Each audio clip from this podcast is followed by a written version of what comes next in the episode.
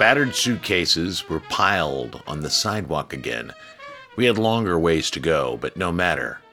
The road is life. Jack Kerouac on the road.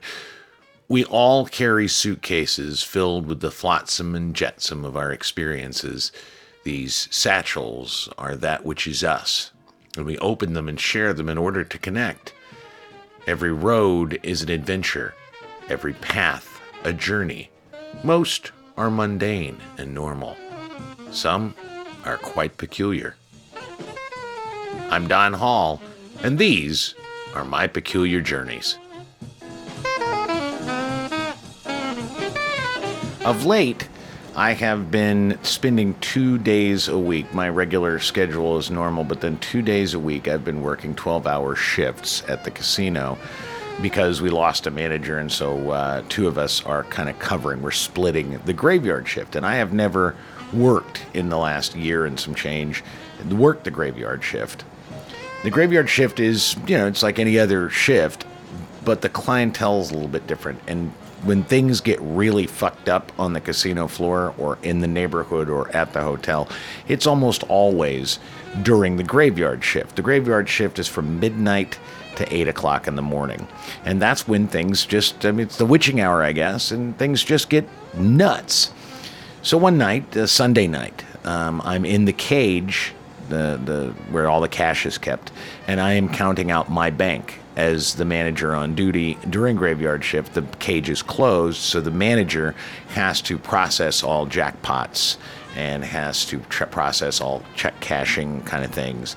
And so that requires that I have a bank of about $12,000 for the shift.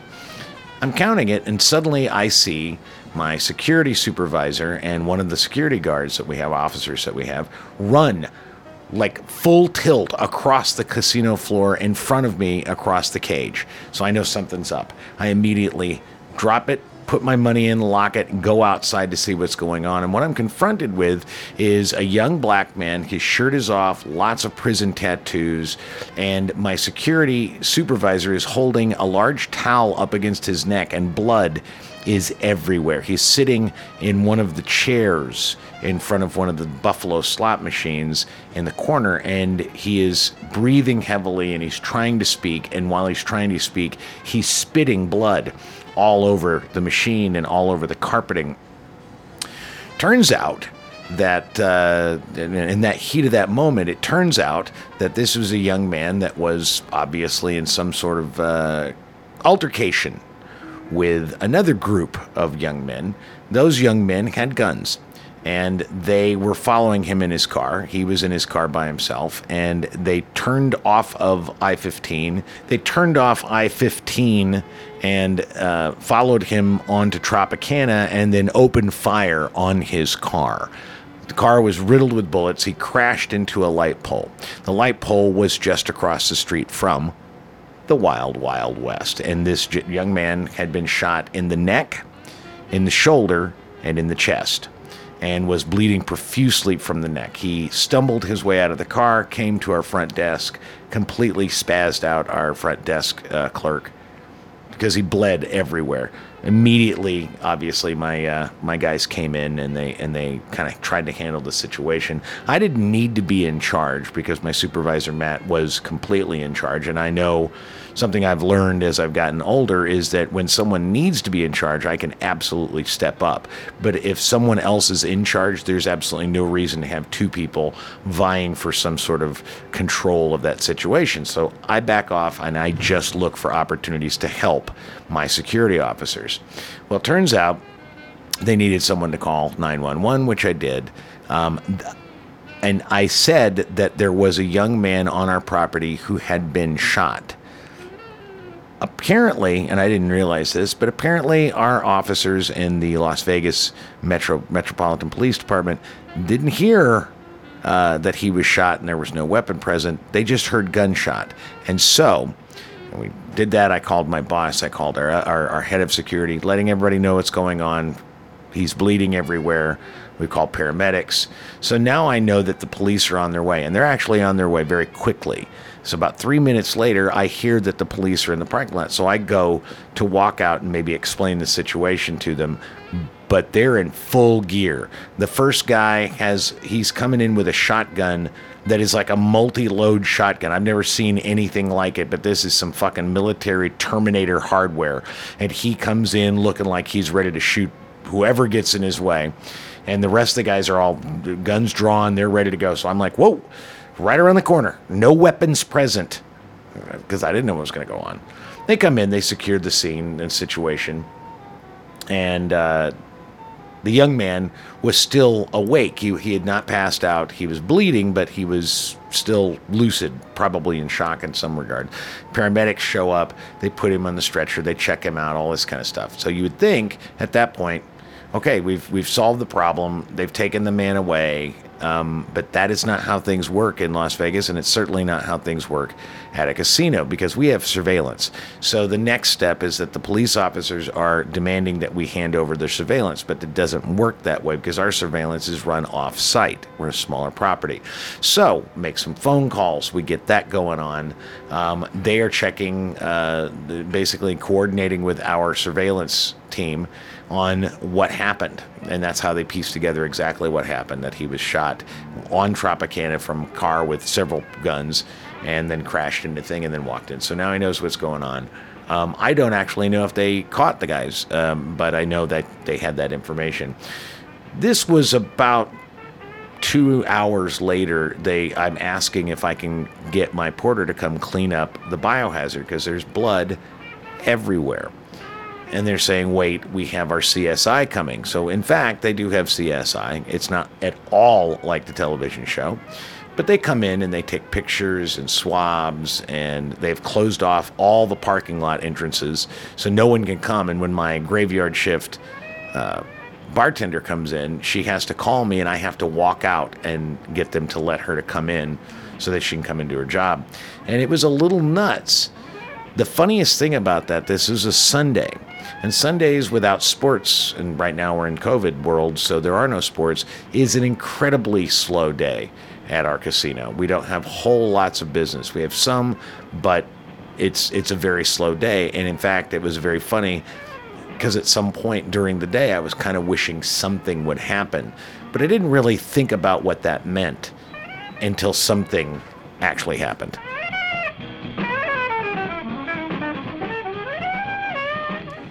All right, welcome to episode 82 of Peculiar, Peculiar Journeys. Thanks for listening. Um, this week has been nuts. It's been a crazy week. Uh, uh, well, I mean, first of all, Disney Plus released Hamilton, and much to my chagrin, I really was hoping that I would like it. I did not see it when it came out because it sounded like when I listened to the music, it sounded like Schoolhouse Rock done by the Fresh Prince of Bel Air.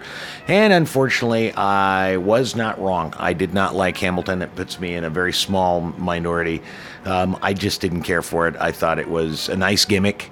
Um, it was very well done, but the music is not very good and not very memorable. And so, yeah, not big, not, not a big fan. If you want to read what I really thought about it, go to literateape.com can't miss it. I like to watch Hamilton. Um, this week in Nevada, we uh, our governor Sisolak has decided our numbers are going up. They're they're not really great. Things aren't going crazy here in Nevada, but in Arizona it's going fucking ape shit, and in Texas it's going ape shit, and in Southern California it's going ape shit. So our governor shut down bars again. The difficulty is that the casinos are still open, but the casino bars are shut down. So we had to go through sort of some machinations to get the bar shut but still run the floor. It's been a little nuts that in addition we're still enforcing that everybody has to wear masks. And the thing about it is I think people are just going to have to get used to the fact that masks are the new seatbelts. You may not like them, they're kind of inconvenient. It's not as much freedom, but it is the it, they're going to they're going to be with us here for a very very long time. And we just got to kind of do that. It's interesting because I've got to, you know, I run in I mean the people that I work with, everybody is so they're having a hard time taking on the impermanence of the situation. And I think part of the reason people are so adamant to not wear the masks is they just want things to get back to normal and they have not come to the grips that things are never going to go back to normal. There's going to be a new normal, and it is going to be living with disease uh, floating around because this is certainly not going to be the only pandemic, but we're just going to keep dealing with this. And that's what's going on um, I, I, you know, I'm trying to figure out why this doesn't bother me as much as it t- seems to bother everybody else. And as I thought about it, I think pretty much, pretty much only two things are like the fact that I moved around a lot when I was a kid, so I never really got a sense of permanence in terms of my home life or my school life or my friends, and theater, which is by its very nature the creation of something that is never going to be done again. It's completely impermanent. You rehearse for something, then you put it up for six weeks, and at six weeks, all you've got left are reviews, memories, and some pictures. But the actual thing you created has no sense of permanence again, it is uh, it's like the Ray Bradbury uh, Picasso story. It is literally sketches in the sand before the tide, and that is something um, that has been. You know, like I'm thinking about, and, and I, I don't know how to impart that. I don't know how to make it easier for people, and I very much like to do that. Now we're we're running into some serious uh, and I actually don't think, because it's only about 8% of the country anyway, and they're mostly the people that, that use Twitter as an opportunity to scream and yell and over intellectualize and bully people into doing what they say or not saying what they don't want to hear. Um, but uh, we've really been dealing a lot with uh, the concept of white privilege, the idea that Robin DiAngelo puts it out there that we're all complicit because we are white um, and I think there's probably, I don't know if there's any truth to it, but I understand the argument. Um, but uh, long before all of this, um, but, and quite frankly, I'd have to say, before I was even really focused on really trying to be Spock and really trying to find pragmatics and practical solutions to problems, um, I wrote a piece, and I'm gonna I'm gonna share that with you right now. Um, it is really more about the facetiousness of this non solution, this secular religious solution to racism, which is to just assume that everyone white is culpable. And that's just not, first of all, it's not realistic. Second of all, it's not pragmatic. And third, it's not true.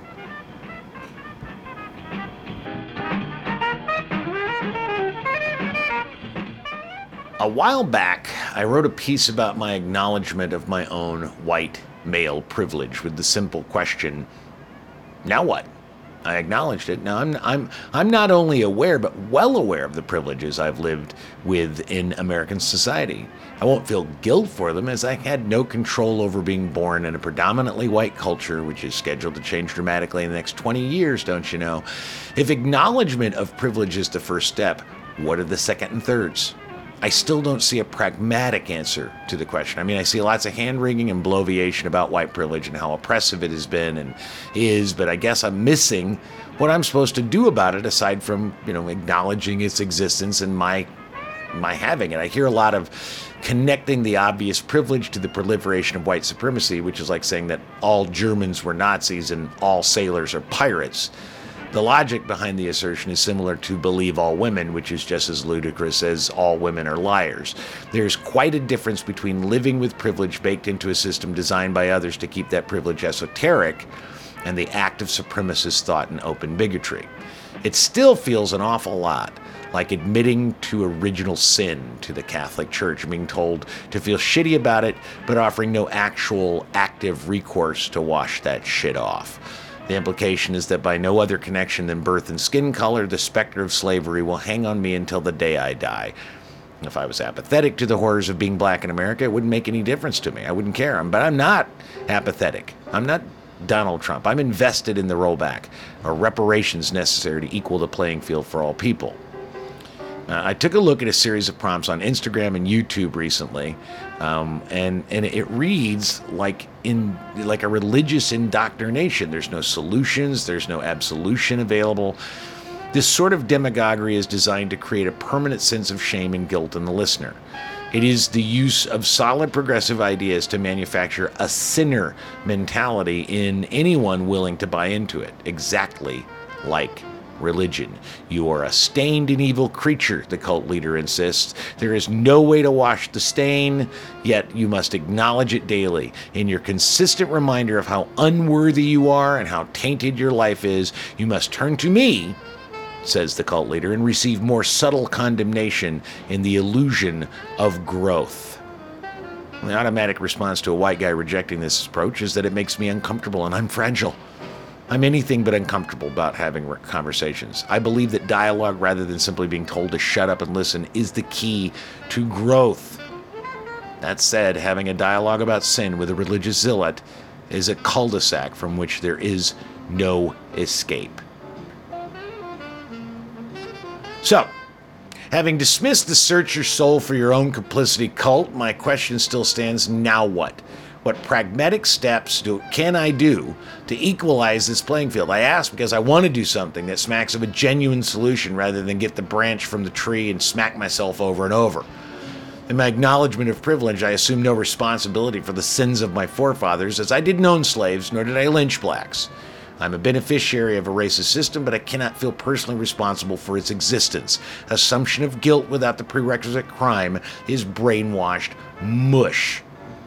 Let's assume that unconscious bias and privileged behavior is trash that needs to be carted off for the landfill. Now, not long ago, a couple years ago actually, working with the maintenance crew at Millennium Park, we ended up sending mounds of programs to be recycled. I asked them what they wanted us to do with the programs to make the transport easier for them. They offered no solution. We trashed them in the dumpsters and it made them too heavy. They complained. I suggested a few ideas which they found unacceptable. I asked for a better solution. Nothing. Just not the dumpsters, they said. So, we stacked them clumsily on the pallet they came on. Nope, they hated that.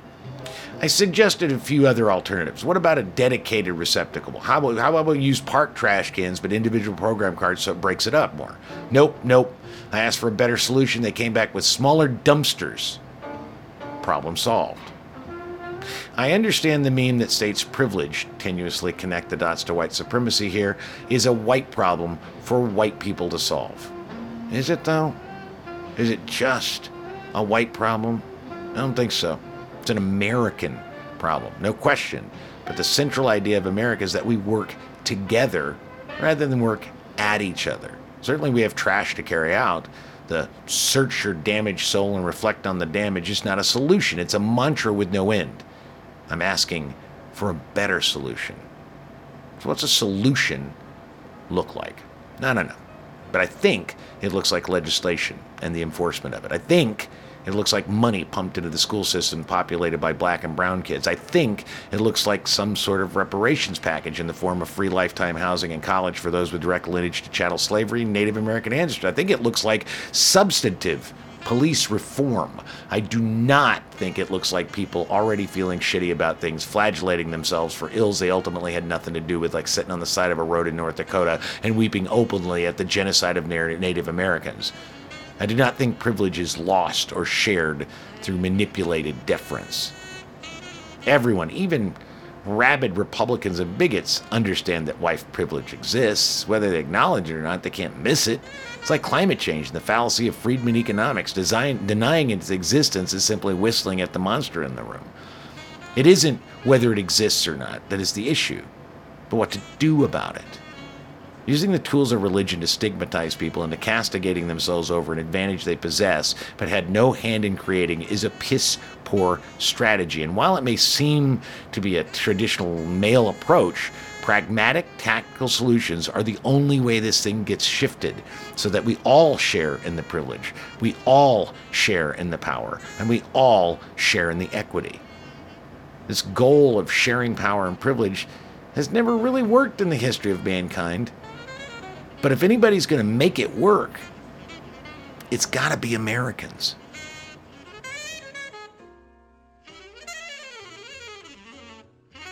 And that's the podcast. Thanks for listening this week.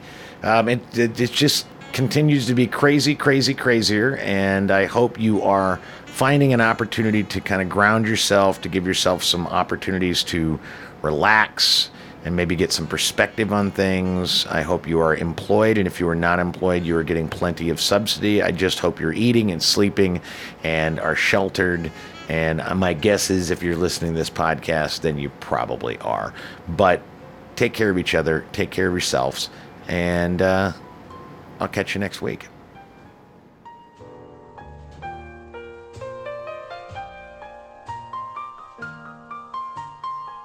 This has been another episode of the Peculiar Journeys podcast. For archived episodes, go to donhall.vegas slash podcast to hear stories of Chicago, of Millennium Park, and of the big move to Las Vegas. If you dig the podcast, go to Apple Podcasts and review the show.